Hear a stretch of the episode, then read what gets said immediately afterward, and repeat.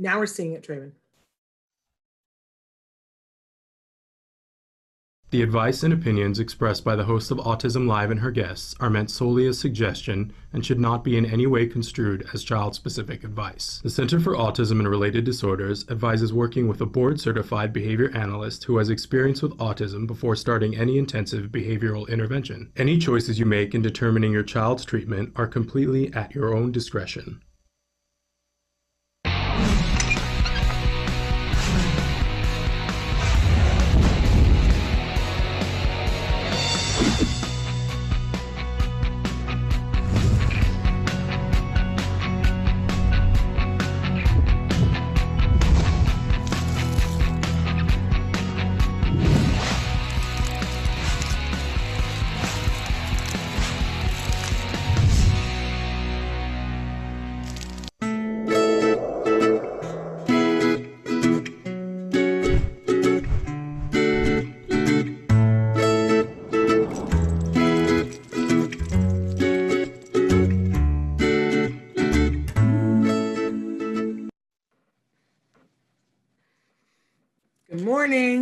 Good morning, Shannon. Good morning and welcome all of you to Let's Talk Autism with Shannon and Nancy. I'm Shannon Penrod. And I'm Nancy Alspaugh Jackson. Hey, we are kind of matching. You mentioned I, we said we, but, but, but I'm, I want to bring up because I have a little visitor who's here with me, and he was so quiet. I did a, a two-hour. ooh, ooh, come here, honey. I did a two-hour talk this morning, and he was so quiet. He's here in the Ah. studio with me. I this have is mine too somewhere. This is Cheese, and Hi, he's saying Cheese. hello. So he just came over. He got a drink, which you could hear during the uh, the opening, and then he decided to come over and give me a foot lick because he's a Ah. foot lick. He's a foot licker from way back when. So this is Cheese. Um, I know. Just a minute ago, I had when we were getting ready, I saw a big snout in the corner of your screen. Right. That was Casey. that? Casey. Oh, Casey! It looked like a big snout. Casey's No, just a little. was, that's because she was close up to the screen. Oh, I see. I see. I don't know where she jumped off to. She's around here somewhere. Well, you're looking lovely today. You look all rock star um, today. Oh, wow. Uh, Thank you. you do. And um, we're we're gonna we just want everybody to know we're gonna be with you live for the next hour. And uh, we got a lot of stuff that we're going to talk about, including some in the news, although my in the news has not arrived yet.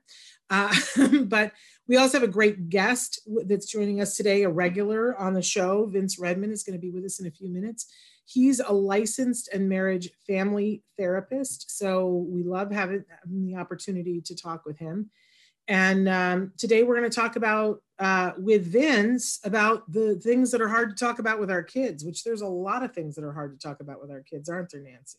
Definitely. A lot of topics that are difficult subjects to broach. And, you know, we can use Vince's advice on how to get into some of those. And the reason why I suggested that we do that this week is that I've had a lot of emails um, this week in particular about, you know, how do I talk to my teenage child about their diagnosis? We want to disclose, we, we have not used the A word and we want to use the A word and make sure that it goes well. I'm having my news arrive. Thank you very much. Appreciate you. Uh, thank you, kind sir. Uh, That would be your husband? I have production assistants. Uh, that yes, because I can't print, and so my my son will print, and my husband will deliver it, which is very fun. Um, but yeah, there, so we've had several people who've written and asked, how do I tell my child on the spectrum that they're on the spectrum? Um, but we've also had uh, a lot of people. I want to remind everybody that tomorrow we're having the virtual memorial. We're hosting it. Um, Autism Live and CARD together, we're hosting it tomorrow. So please register. Uh, you do have to register in order to get the password to get into the meeting, but it's free and everybody is welcome. You But- didn't mention it's for Joanne Lara. Oh my gosh, how did I leave that out? It's for Joanne Lara, um, tomorrow, the virtual memorial. And we're encouraging people to come and if you feel it's appropriate to bring your kiddo, if your kiddo knew Joanne uh, and was a student, we think it's absolutely appropriate material for, for them as far as I'm aware. And, um, but many people have written and said, I'm having a hard time explaining that they're not going to be able to see Joanne anymore um, as well as other people who didn't know Joanne writing in because there's been a death in the family recently. And and they don't know how to explain COVID and that some people die from COVID, and but you don't automatically die from COVID.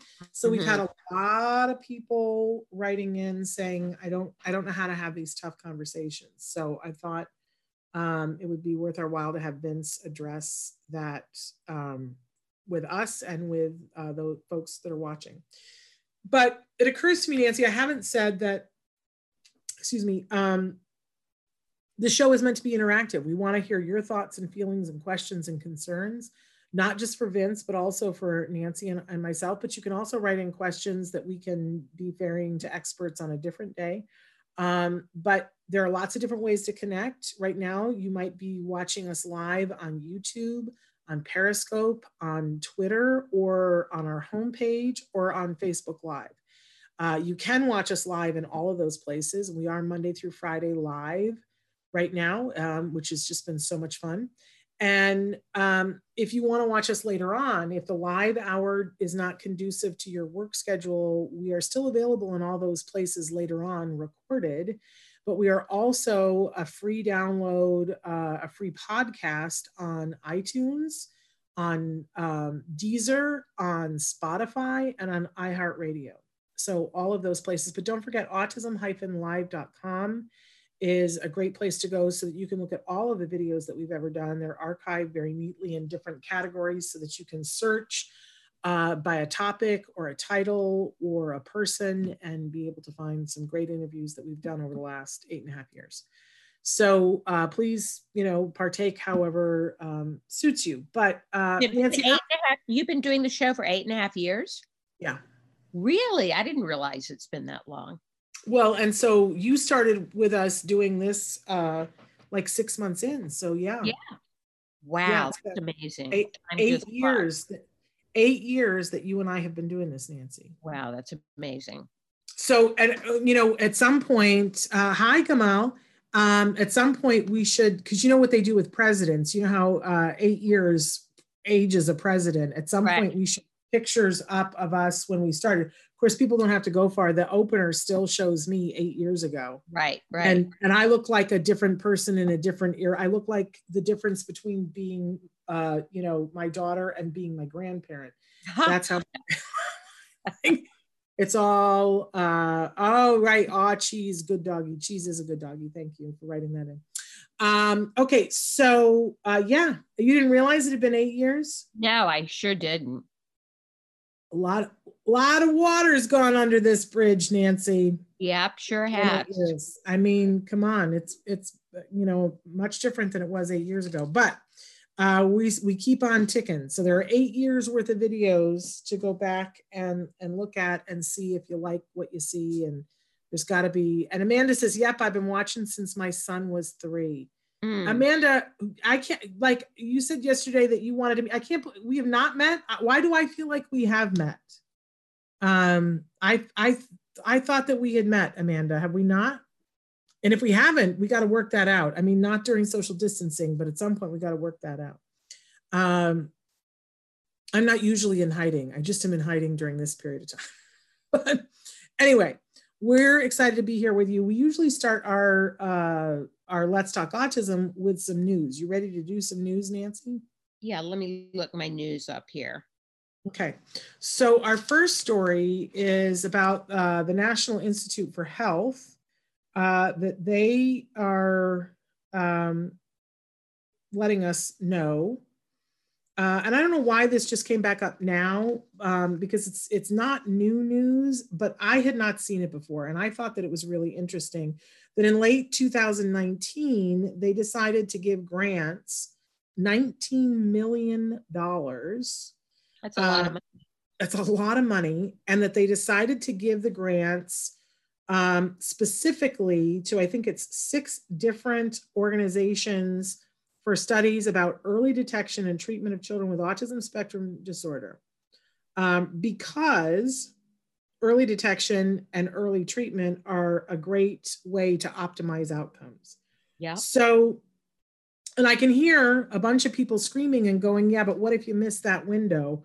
But in the future, wouldn't we all like, I mean, Nancy, I, I would give anything to have back the six months where we weren't, we weren't attempting to do anything because we didn't think we didn't know that our child had autism.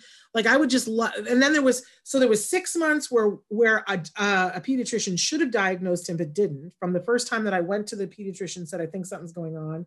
There was six months until when i got the diagnosis and then it was six months from when i got the diagnosis to when we started aba i would like to have that year back. Well, and I, had, I had two years wasted. And but, and i know there are people watching who've had 10 years wasted. Mm-hmm, mm-hmm. Um, so, you know, and as much as we want to focus on where we are now, and I think right. that's super important, we also want to leave a legacy that it's not the same way for a family down the road. So, six different ways that they um, that they have granted um, money to, and I, I kind of wanted to just take a second and go. Oh, excuse me, it's seven. I kind of wanted to just go through the different studies because I thought it was fascinating. Mm-hmm. Um, so, uh, do you want to go every other one? Do you have that same page? Yeah, I have the same page. Okay, so do you want to take the first one, the community viable? Yeah, the grants awarded include community viable screening for ASD in nine month old infants using quantitative eye tracking assays of social visual engagement. Isn't that amazing? Um, like to be able to use eye tracking to figure out, I like, I think in this study, researchers will measure the ability of an eye tracking based assessment of social visual engagement performed during children's nine month well child visits to screen for ASD and other actionable developmental delays. Uh, I, these give me hope. So the next one is validation of social communication checkup and autism risk indicator in the first year of life.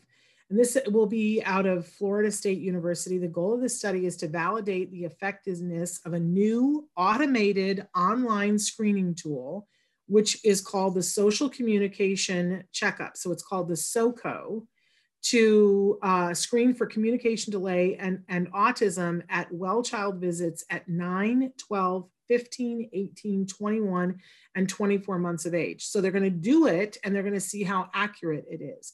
Because when our kids were diagnosed, they were supposed to be um, either the CARS or the MCHAT that was supposed to be done, I think, when they were two years old. And already that's like, that's like late. And then good luck if it actually happened.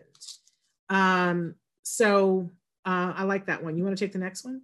Yeah, novel approaches to infant screening for ASD in pediatric primary care. The overall goal of this project is to develop and validate a novel screening tool called Sense to Know for use in a primary care setting. This tool identifies risk for ASD in infants based on patterns of attention, orienting, affect, vocalizations, and motor behavior. Very good. Next one is neonatal cry acoustics and neurobehavioral characteristics as early markers of risk for autism spectrum disorder. Uh, this is out of Rhode Island. The project seeks to identify children at risk for autism in infancy by developing and validating a novel tool slash process that analyzes features of crying and neurobehavior that preliminary evidence has shown may be atypical in infants at risk for autism. You know how, like, right around when our kids were little, Nancy, they had that thing where they came out and they identified that kids don't just cry, they have very specific cries, like one cry right. for when they're hungry. Well, now seeing that if these things are different, that it could be uh, an at risk thing for a diagnosis of autism. Go ahead. You want to take the next one? Um, novel video based approaches for detection of autism risk in the first year of life. In this study, the researchers aim to investigate and validate the video referenced infant rating system for autism, a brief web based instrument that utilizes video depictions rather than written descriptions of behavior to detect uh, signs of ASD. Interesting that a lot of these are trying to target younger than a year. I find mm-hmm. that fascinating. Okay, the next one is novel computer vision based assessment of infant caregiver synchrony uh, as an early level two screening tool for autism. See, this is where they would have caught Jem. Uh, and this is out of Children's Hospital of Philadelphia, CHOP. Um, this project tests a new method of screening for ASD in infancy by detecting alterations in the dynamic social coordination between infants and caregivers during brief play-based interactions.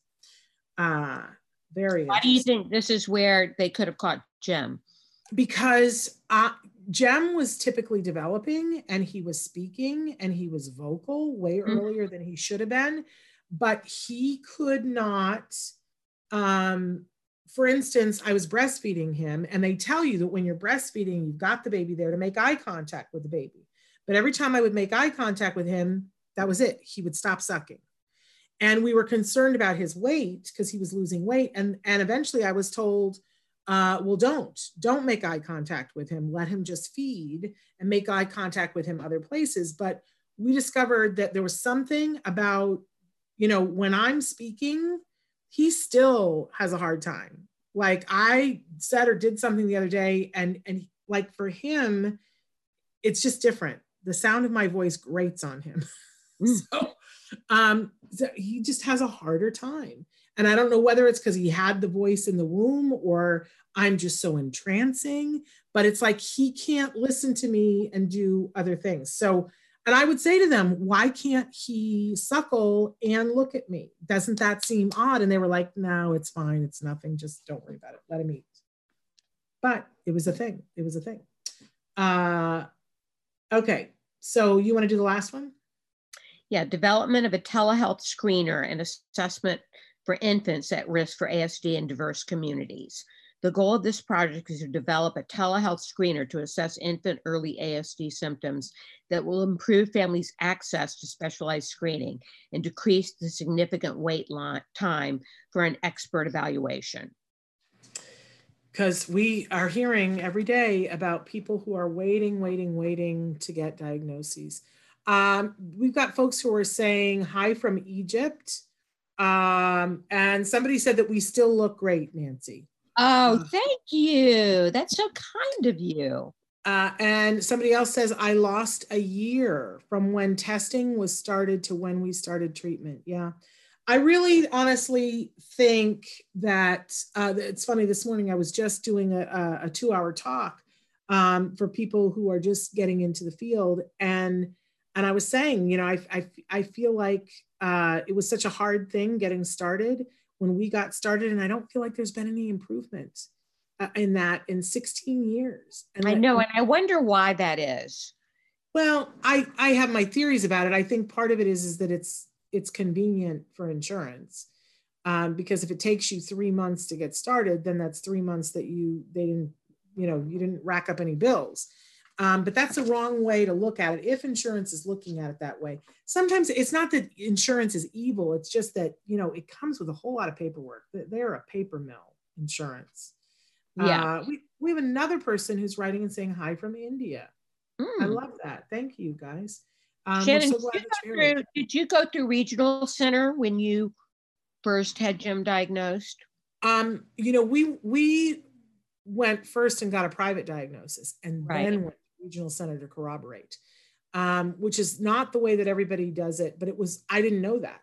I didn't, like, I called regional center on the first day and um, they, they were like, well, we'll have somebody call to do a phone assessment with you. But I think somebody said to me this would be much easier if you just already had a diagnosis. And I fortunately, we were with Kaiser, and with Kaiser, you know, it was part of our plan that we had access to developmental pediatricians. So it didn't cost me anything. Um, for a lot of people, it's like this big cost thing. Um, but for us, it was it was the most cost effective thing for us was to get the diagnosis, and it was actually faster. It took us three and a half months to get the appointment with Kaiser, and I might have paid a copay of twenty dollars for our assessment. Um, and you know there are people who are paying five thousand dollars and waiting t- two years for an mm-hmm. assessment. Mm-hmm. So well, you know, I really, I really lucked out. But but then we went to the regional center, and everybody was afraid that we weren't going to get corroboration from the regional center. And the guy was like, "Oh no, this kid definitely has autism." Um, so what about you? Did you start with the regional center, or did you go private? Yeah, first? did not start with the regional center. Started with a private clinic that did an assessment and said that he may be on the autism spectrum. I wasn't satisfied with what they were telling me. Went to uh, the school district because he was had just turned three, and they sent a psychologist to evaluate him and he was diagnosed with PDD-NOS, pervasive developmental disorder nonspecific. And that school psychologist erroneously told me that regional center covered everything that was well everything that was not educational she said things like um, oh my god she she said things like gymnastics. Mm. and um, you know leisure activities. And so i didn't go to regional center until he was four and then he was diagnosed with autism. And then i heard about CARD and it took about nine months to get CARD services. Yeah. and we paid privately in the beginning. So i lost two years. Yeah. And uh, you know i think for the parents that are out there watching you know those it's hard to put those years down. Mm-hmm. like we revisit them like an old wound right? Like an old bruise. Right right. And and sure like in the middle of the night there's there's always times when i go where would we be if we'd been able to start a year earlier like where where would we be? Now the better that jem does the less i focus on that but there were years where that was my every waking moment was oh, we lost my, a year lost it's my every waking moment. And i think it is for a lot of people nancy and i think um you know uh i was i was saying this morning to this group that i was talking to i said you know i'm really lucky in so many different ways but one of the ways that i got luckiest quickest was that i um i for a long time i was in the why does my child have autism? Like what happened? And there was a day when i was like i i don't know why and i don't know if i'm ever going to get to know why. And uh, so i'm going to stop i'm going to retire from that debate society and i'm going to deal i'm going to just deal with what can i do about it now? Because it was making me full on crazy and i feel like a lot of people are function in that space of still trying to figure out why. And i always like i don't want to say that i don't think that that's fruitful. I think somebody's got to look at that right? I just knew i couldn't do it and do what i needed to do. But i i feel bad for parents that are stuck in any other moment than this one. I understand it. Um but it's like no matter what you no matter what i do now i'm never going to get that year back I can work on it so that somebody else doesn't get it. And this morning I was sort of feeling that call to action like we need to do something about that. We need to take up that mantle for the families, but I have to stop beating myself up about it. Do you feel that way too, Nancy? Yes, um, I definitely feel that way. I, the shoulda, woulda, coulda plays a strong role. I mean, when I say I lost two years, I really lost three years because he could have been diagnosed it too and that was a year spent in denial and just not dealing with it from two to three. And then of course i i covered what three to almost five was like and the running around of of getting the proper treatment. First it's the run around of getting the diagnosis. Then it's the run around of getting the correct oh. interventions so well, and I, even then you don't arrive. Then it's still like trying to get to the. It's always trying to get to the next thing. You know, there's no, there's no arrival. Right. Um, things get better when you've got services in place because you have more hope because you can see your child progressing. But it's not like you get to go, "Whoo, okay." Hey, I'm going to let Vince in. For some reason, I have the the ability to do that today and I'm going to let him in. We didn't get through all of the news, but I think that this is an important conversation. We can go back, we can go back to the news. Yeah, we absolutely can. Uh, but I think it's an important conversation for Vince to be a part of. But uh, Vince, are you there? Do you want to unmute? Hey, yeah. There is Vince Redmond, and uh, I want I want to remind everybody, Vince is a licensed marriage and family therapist, but he has sort of like extra extra asterisks after his name because Vince started out as a behavioral therapist doing ABA. So he has, man, what, two decades of experience working in the field of ABA? Almost three, unfortunately. I'm unfortunately. Myself, I, well, unfortunately, unfortunately, unfortunately, because that's dating myself. we were talking about that earlier that we've been doing the show for eight years. We couldn't believe it. Wow, that's true. Wow, that's yeah. It seems, goes by um, fast, huh? It does. Yes, it, it does. does. Um, and I just want to say, somebody wrote it in and said, I've been watching you ladies for years. Our son is eight now. I can't tell you how much you've helped our family throughout the years. I love that. And uh, somebody else says, I'm with you, Shannon. I had uh, so to fill you in, Vince, what we were talking about is that the the NIH has given a bunch of grants um, to try to get to early diagnosis to seven different areas that they're going to try to get to focus on potentially getting diagnoses before a year. And we were, and I, I we were both saying um, that we it weighs on us how much time. For me, it was a year from when I believe he could have been diagnosed to when he started services. And I, from time to time, I think about that year. Nancy was saying for her that it's somewhere between two and three years. Three years, and, yeah. Wow. And we know that there are people with us that, you know, I, I know parents that it's more than a decade and how we grieve that time and we kind of beat ourselves up sometimes over that time. Um, I made the decision that I had to stop thinking about why he had autism and what I did wrong so that I could be in the moment. And one of our viewers said, I'm with you, Shannon. I had to get away from why and what level of autism. I mean, I moved on to who cares. I need to help him now. I, I need to learn everything I can. I need to just move forward. And that's that's where I got myself to. That doesn't mean I was there every day, but that's where I try that's the lane I tried to stay in. Um, because and I'll be I'll be honest with you, it wasn't because I like had it figured out or anything. I made that choice because otherwise I was going to lose my mind.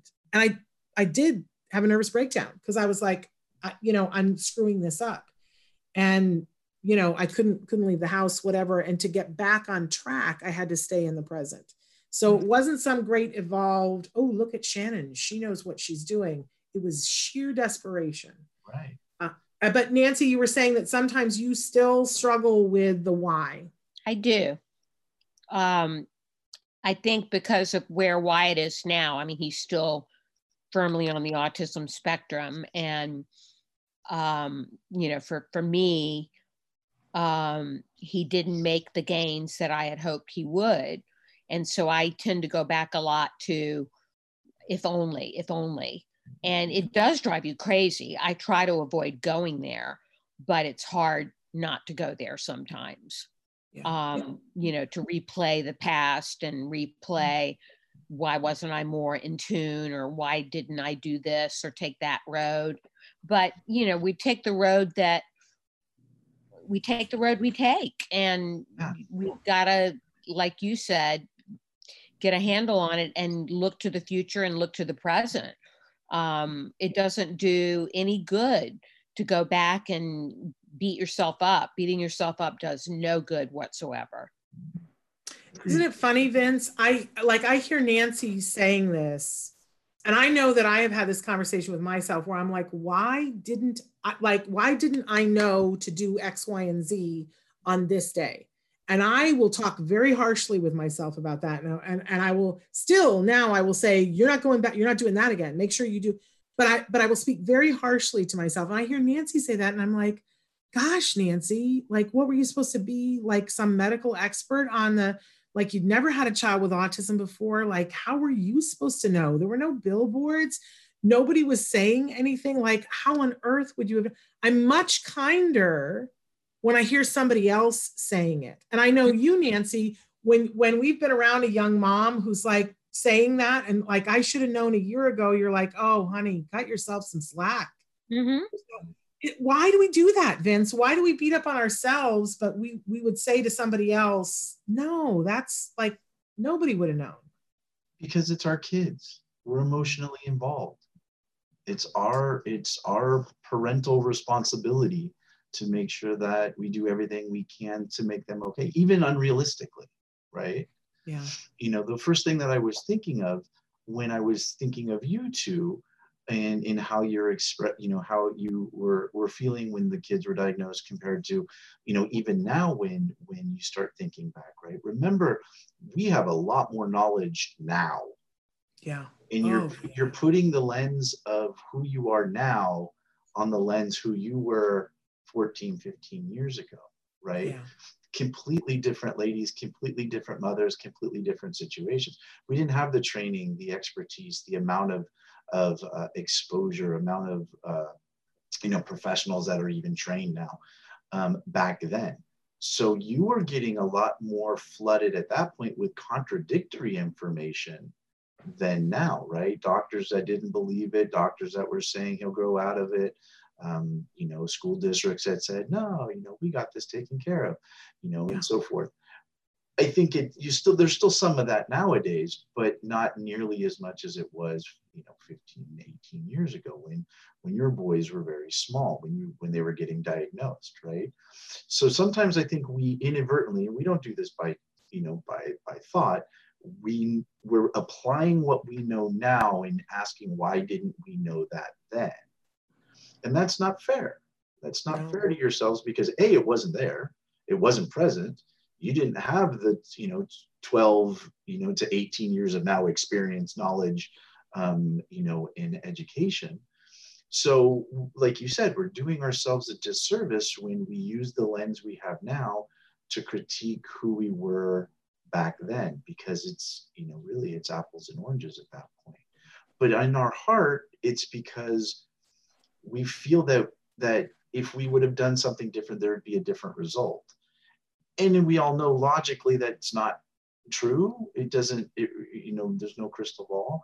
But emotionally we're always and we still will. That will never change. Continue to do things for our kids in hopes that it's for their betterment that it's going to help them. It's going to keep them safe. It's going to keep them uh, uh, you know uh, more adaptive you know more more connected with with everybody around them so I think we have to look, you know, it, it, coming from an outside look, we have to look at, you know, who or what lens are we looking through, and is that fair to ourselves, right? Yeah. I love is it Maya Angelou that had the phrase about you know we we did what we did when we knew what we knew and when we knew better we did better. Yeah. And I think that that's that's very true. I want to read some of the things that people are writing in.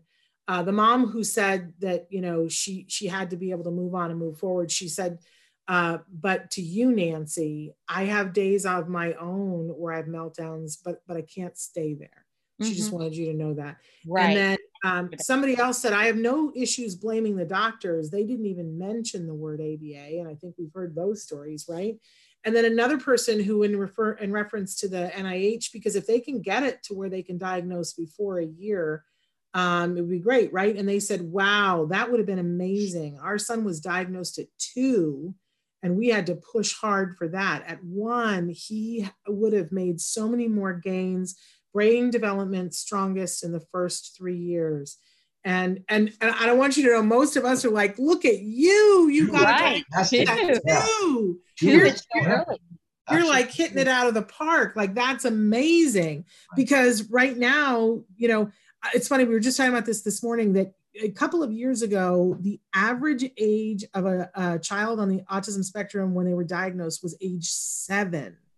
And then a couple of months ago, Dr. Granpeesheh said to me on the show, she was, she said, Do you know what the average age is for when? And I said, Well, it used to be seven. And she said, No, it's four and a half. And I was like, Wow, that's an improvement. And she said, Don't you dare celebrate that. Four and a half is terrible we need to get that closer to two. So um, you're doing amazing. Two is, two is fantastic because that that is when you can really see the, the longevity of the delays of delays, right? I think everyone can say that at about one or, or just after one, we might be able to start seeing some delays, but yet it's not necessarily fluid yet.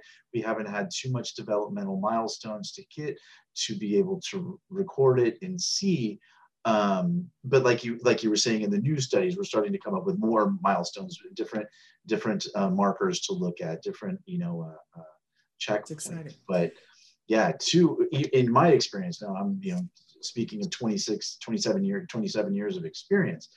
Um, I would say two is is a champion. That is fantastic. We know for sure that two not is a great place. Behind. Yeah, We're not that far behind.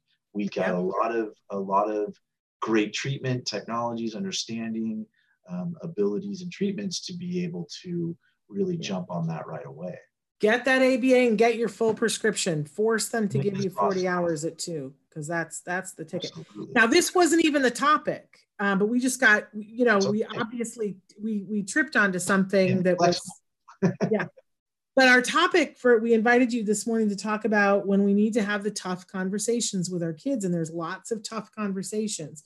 And the reason why I asked for this is because we've had a lot of emails in the last few weeks. Um, I, I, can think of two emails where people um, started. They said, you know, we've got teenagers and we're we need to have the talk with them about their diagnosis, mm-hmm. and um, that that's a tough conversation. So do and then there's other t- other conversations that are hard too that have come up. We just have had a lot of mail about that. So should we start with that, you guys, about how do we talk about diagnosis with our kiddos? Yeah, that's a good one. Sure. Th- for me, the first thing is is making sure that the parents are on the same page, right? It's first communicating with each other. What are the expectations? What what do we want to? What what information do we want to uh, uh, want them to know, right? It's not just about a label. It's not just about a name, right? Yeah, we can say, okay, you're autistic, but that's not that means nothing, right? There's no there's no understanding to that. So, parent, you know, parents and, and caregivers, and this could go to some extended family too, maybe older siblings, grandparents, aunts and uncles, whoever really caregiving and overseeing, because we want the message to be consistent. We want the, the information to be consistent. Um, and then now once we have that, once we have that consistency and we, we all understand kind of what, you know, what we want them to understand, what, what knowledge we want them to know, then it's good to start talking to them about it, you know, sitting down. This isn't a one-time sit down, here's your talk, we're done, right? This is going to come over time. Sitting down, asking them, do you have any questions? first open up, ask them because they probably do. They probably do. You know, ask for questions. Do, have you noticed anything? You know, you're in high school now. You notice anything different about the kids from high school than middle school? You know, see if they start identifying differences. See if they start bringing up social concerns. See if they start bringing up um, different, you know, maybe uh, uh processing issues that they may be having. You know, high school is very fast. Lots of knowledge, lots of things getting thrown at you 100 miles an hour. They're going to class to class every 50 minutes, right? It's very fast paced.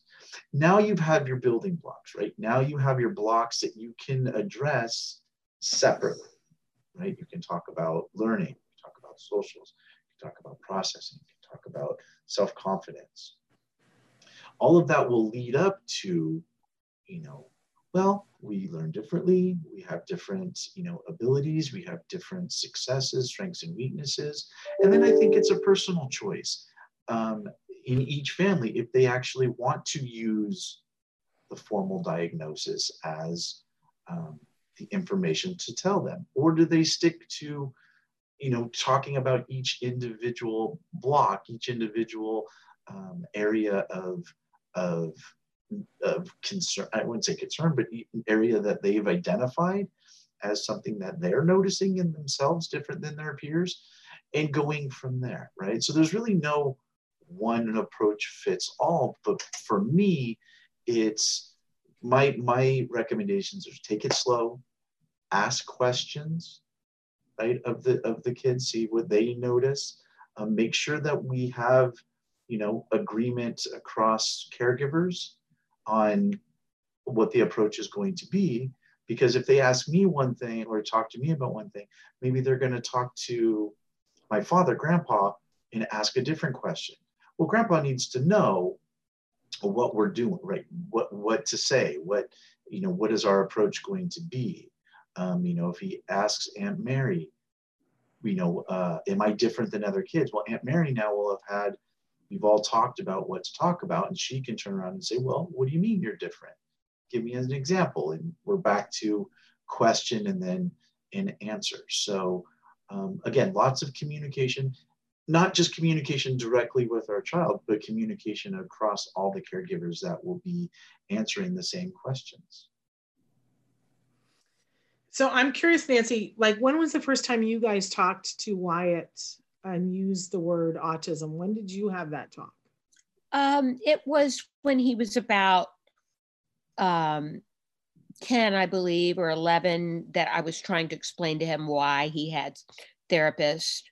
Um, he was going through a phase in of I don't want teachers, we called them anymore, yeah. um, and really rebelling against having ABA. And I told him he needed extra help because he was like, Why do I have to have teachers? And I said, You need extra help because you have something called autism, which means that you need a little help in some of these areas. It doesn't mean you're less than, it just means you're different than some, the way some people are. And so I, I kind of came at it from that perspective. We were a little bit different. I, I had heard of a, uh, right after Jem was diagnosed, I heard of someone who had waited to tell their child, and he was like four. So he was little, little, little. And one of the other kids at school um, told him, but told him with very negative language. And I, that just sent me spinning, right?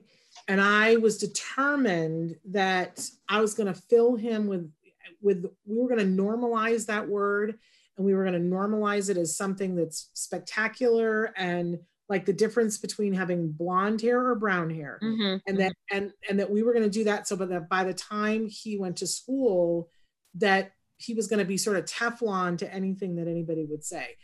You know, very idealistic of me and naive. But so we started using the words when he was two and a half. Mm. And and then I remember by the time he was three, we were we loved American Idol and watched American Idol. And I don't know whether it was when he was three or four-ish, right around there was when James Durbin was on American Idol. And every time James Durbin would be on, I would say, Oh, look, there's James. James has the same name as you. And look, he's so talented. Don't we love? And we dance to James Durbin. And, and I would go, James is so fabulous. And, and James is a good singer and he plays the piano. And James has autism, just like you. Isn't that awesome? You have a lot of things in common with James. And, you know, that was just my thing constantly. So when we finally got to meet James Durbin, you know, you know, Nancy, I just like sobbed and I was like, I used right. you as the role model for my son for a long right. time. We had him you on know? this show about seven years ago. Yeah. And, but it was a thing, you know, it was like, because you know what I remember? I remember Whoopi Goldberg talking about the fact that when she was a little girl, she lost, she saw Lieutenant Uhura on Star Trek. Mm-hmm. And she mm-hmm. was like, there, she is like me, and I am like her, and everything she can do, I can do and and i and i wanted that same thing for my son i wanted him to see people who were capable and respected and revered and autism was just a part of so by the time he went to kindergarten we had written a children's like a social story like you had a social story for wyatt we had one that was just about and it's called my name is jem and i have autism and it was a, it's a whole thing of i have a backpack and i have parents and i have a video game and i have a tambourine and i have autism and it's just one of the many things that I have. And sometimes people with autism are young and sometimes they're old and sometimes they can talk and sometimes they can't. And it's just a thing. Um, so I didn't have to have that big talk. I sort of bypassed it like really early. Um, so I've loved all this information though for parents, Vince, about um, you know making sure that you have agreement about it. But i think it's super important to that thing that you were talking about it's just a difference. It's not a less than. It's not a more than. It's not a get out of literally jail free card. Um, it's you know and then the person who explained it to me and said it's the difference between a mac and a pc right that's a great analogy yeah and that you, you can make a mac do the things that pcs do with apps um, but but they are still processing things in a different way. So um, I, like I love that. it. I love that. Yeah. And, and, I think that's the, and again, looking at the other spec or the other end, right? I was talking about the older kids, you know, that that might just be coming aware that there's differences to in, instituting this very early on throughout their entire treatment plan which I think is wonderful. The way both of you guys were doing is great. Talk again, it wasn't a one time I did my checklist, I told him about it, I'm done. Right? This is an ongoing acceptance, identification, not a problem. You know, and and you you have these abilities and powers and uniquenesses that make you stronger um, than the next, you know, different than the next, awesomer than the next, and you know, and so forth. And it's in it in that is a constant learning opportunity for them and self-esteem raising opportunity for them throughout their entire treatment plan. I think that's wonderful. I just want to address some of the things that people are writing in, and some of it is about the previous conversation that we were having. Uh, one person who I just adore said, I had to do my own research, and that is when I found Autism Live, Skills, Shannon, Dr. Adele, Dr. Najdowski, um, Dr. Tarbox, and of course, Dr. Granpeesheh. And then I went to work, and now I'm an RBT, and eventually I will get my BCABA. I can't promise anything further than that now with three special needs kids, but we're we're sending you love and hugs because you're unbelievable. Killing. Isn't that amazing? That's fantastic. Yeah. And another person who said, I was fighting with specialists for around four to five years for my daughter to be diagnosed because, according to them, she was copying her brother, even when I knew they didn't interact. My daughter was struggling in school, even getting suspended. When she was finally diagnosed, I struggled with blaming myself and blaming the doctors. I wasted one more year but now she's thriving, AB on a roll, and now I'm looking forward to the future. And in my son's case, ABA has been a great improvement for him. I do struggle a lot, but lately our good SJ days, I don't know what that means. Our good S, I don't know which what that means, exceed the days we struggle. And he was diagnosed at two. So sending you mm. a hug. Uh, Disha says, Hi, Shannon. And she says, I'm continuously talking to my son but he is not understanding things. He doesn't know the concept of yes and no. What can we do in such a case? He's 3.7 years old. Um, Vince, do you, I, I, mean, I'm sure Nancy and I would recommend ABA. Mm-hmm. Yeah. Oh, absolutely. Well, of course. I mean, if, if we're talking about talking to him about his differences, or are we talking about the type, you know, what, services resources that they should that that's into interesting i i because she goes on to say he doesn't know the concept of yes and no i think it's just a general question that she talks to him and he doesn't seem to understand things that the receptive language isn't there right. um, but in either case if you've got somebody who do, who's three you know three and a half and doesn't know the concept of yes and no aba can absolutely help there absolutely. And help in many different ways right? Going back to your receptive expressive language vocal non-vocal you know communicating. There's a lot of communication you know uh, uh, language development you know behavioral language development. That is absolutely something that aba really really strives on. I mean our, our you know verbal behavior you know curriculum in all, across all aba disciplines. I'm not just saying CARD in particular um, are aimed at functional language, functional understanding of language, functional usage of language, you know, making sure that they understand how to ask for things, how to label things, how to interact with other people appropriately. Um, that's something that starts at a very young age, right? And it's not too late, and it's you know something that actually it really should be addressed immediately. Yeah. And for people who are watching and, um, you know, maybe you're new to the show or you don't know ABA, uh, you know, we want to start out by telling you that one a great place to go to start, um, near and dear to my heart, and I think to Nancy's heart as well, go to www.centerforautism.com and look under the locations tab, first of all, to see if CARD is available and has offices close to you you will see that there's what, Vince, like 260 offices. So if you're in the United States, there might be an office that's close to you. If there isn't a CARD office that's close to you, I would encourage you to look for a quality ABA program that is close to you. You can just Google ABA um, for autism. You don't want just ABA, you want ABA for autism. Um, and and put the name of your city in. There are a couple of directories, like I think Autism Speaks, but it's uh, not necessarily up to date. Um, I but I would recommend CARD first, and that's just a reality because um, that's what my son had, and uh, you know that's what I want you to have. But there are other good quality ABA providers that are out there as well. That's important. If you find that there isn't an ABA provider near you, because I know many of you are writing in from other countries and you may not have those resources available to you, I want to make sure that you know about uh, a website called Skills for Autism. It's www.skillsforautism. And if you go there, it's the entire curriculum of, of what they do at CARD and it's available. It's a subscription that you can be working on the same things with your children that Nancy and I had working with our kids.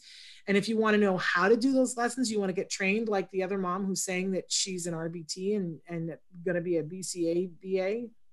I don't think I have the letters right, but you know what I'm trying to say. Right. but um, there is a website where you can train online and it's very inexpensive compared to anything educational, right? Um, it's called ibehavioraltraining.com. It's the Institute for Behavioral Training. And you can actually do the coursework online to be a registered behavior technician or a board certified autism technician in about 40 hours. There's more to get the actual certificate offline.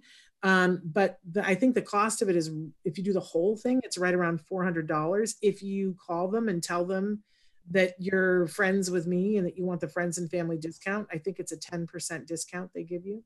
So drop my name um because I love it when when people learn. Learning is a great thing. Um so but get if you if you have something that isn't working and and something you see a skill that you want your child to do or a challenging behavior that your ch- child is having that's preventing them and you from living your best life, please seek out ABA that is the gold standard for treatment. And here in the United States, all 50 states have mandates now for insurance to cover it. Um, so please get yourself that help. Now we've got a few more minutes left. I can't believe that took that long, but um, but that's important. Uh, we we did have a lot of people writing in this week, Vince. Tomorrow we're having the virtual memorial for our good friend Joanne Lara, and we hope that everybody will join us at that. It's free and it's online, and everybody can um, come to that. We've had many parents writing in and saying they don't know how to explain death and specifically Joanne's death to her students, to their children, um, and asking how do you, how do you explain this to our kids? And I think a lot of that obviously has to do with their level of understanding of things, right? So the way we would we would talk to, say, a preschool or kindergarten to someone who's you know to a young adult or, or a teen would be completely different. But i think the the idea is talking about life cycles right?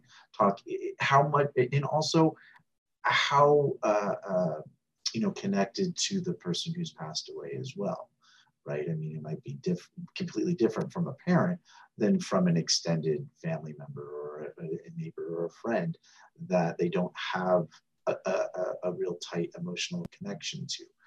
But talking to them about life cycles, talking to them about, um, you know, the, the uh, birth, living, dying, it's part of a life cycle. It's part of every living organism's life cycle.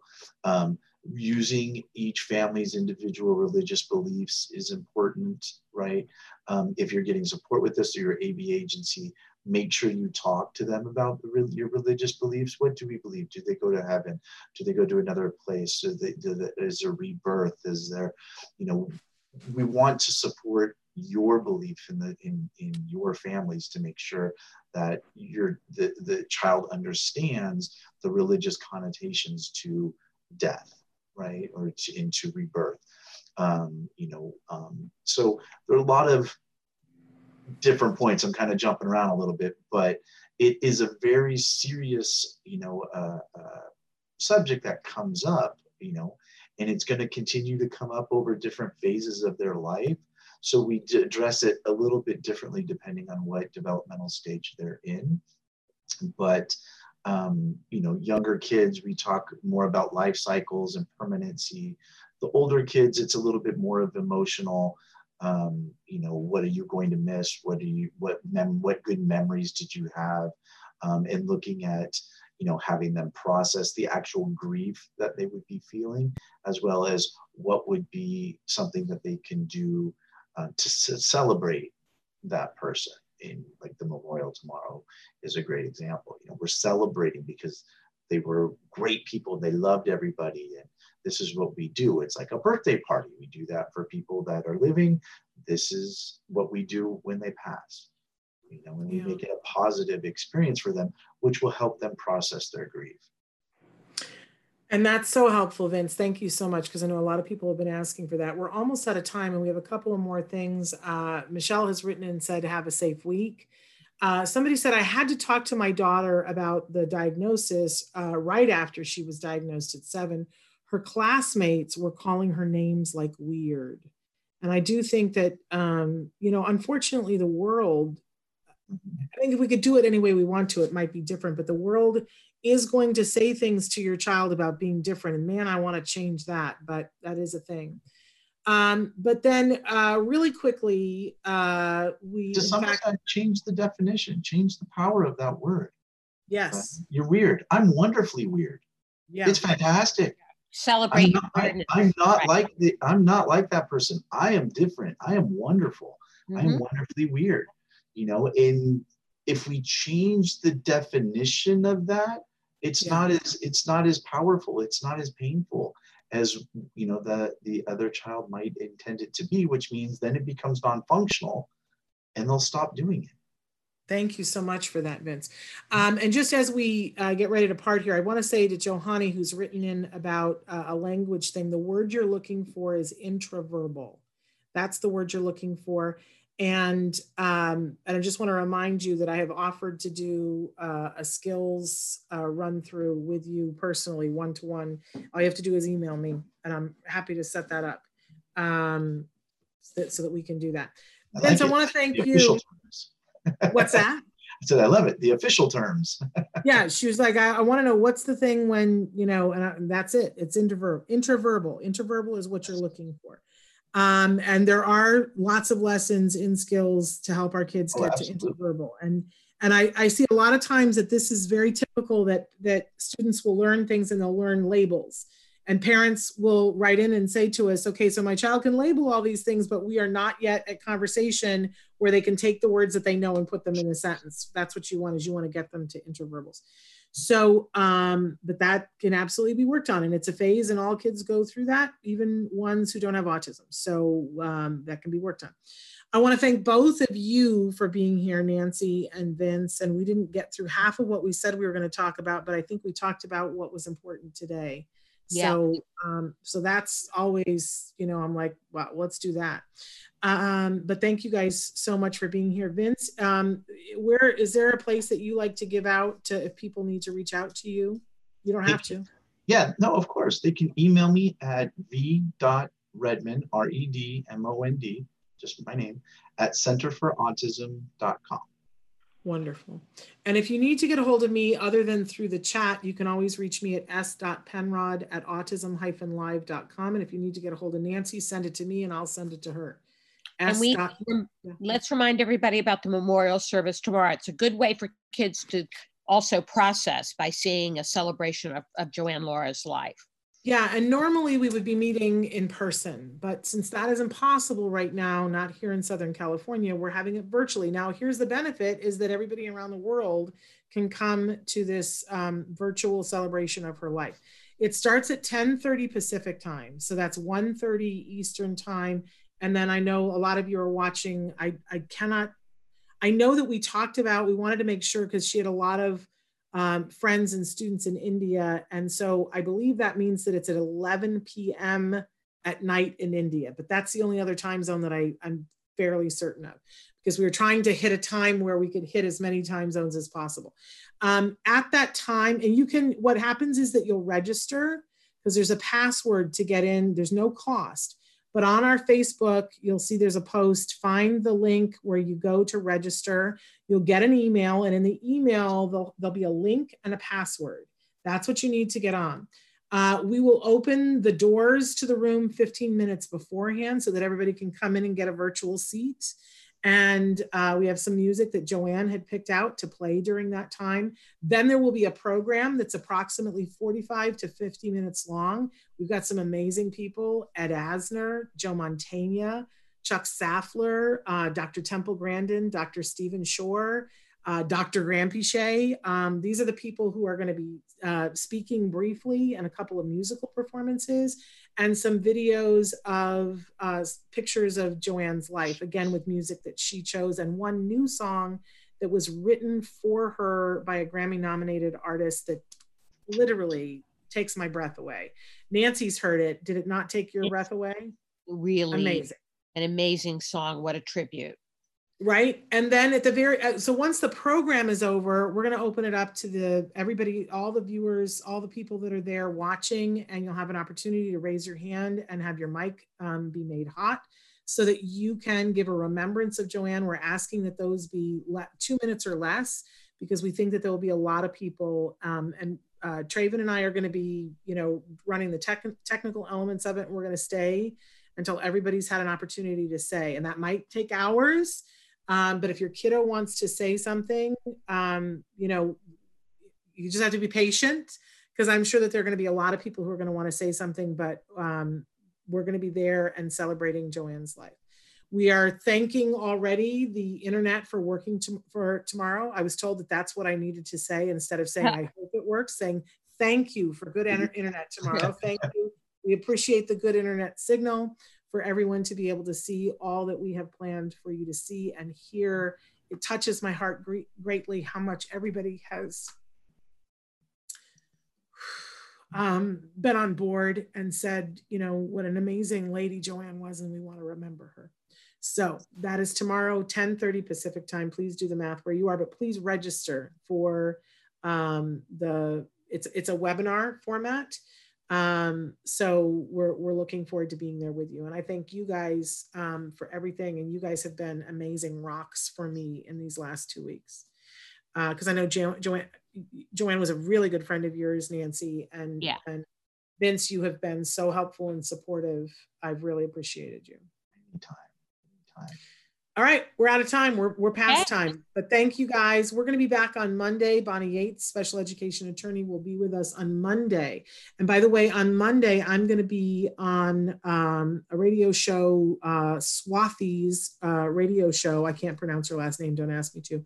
Uh, but that's also posted on, on our page as well if you want to tune in to hear me be interviewed. I'm going, to, I'm going to be on the other side of the table on Monday afternoon. All right. What's that? I said a new seat for you yeah, new seat for me uh, to be on the other side. Watch, I'll end up uh, inter- asking her questions because I don't know Is how that to do it. Swathy of jewelry fame? Yes, Siri's mom. She has her own radio show, and Swathi um, does or, or Siri. Swathy has the mom has her own radio show. Right. Um, so, and I've been on it before, but it's been a while, so it's a big honor to be back on it. All right, you guys, we got to go, um, but we'll be back on Monday. Until then, give your well, we'll be back tomorrow, but until then, give your kiddos a hug from me and one for you And, too. and Bye. yourself a hug from me. Bye bye. Absolutely. Bye-bye. Thanks, guys. Thanks, Shannon.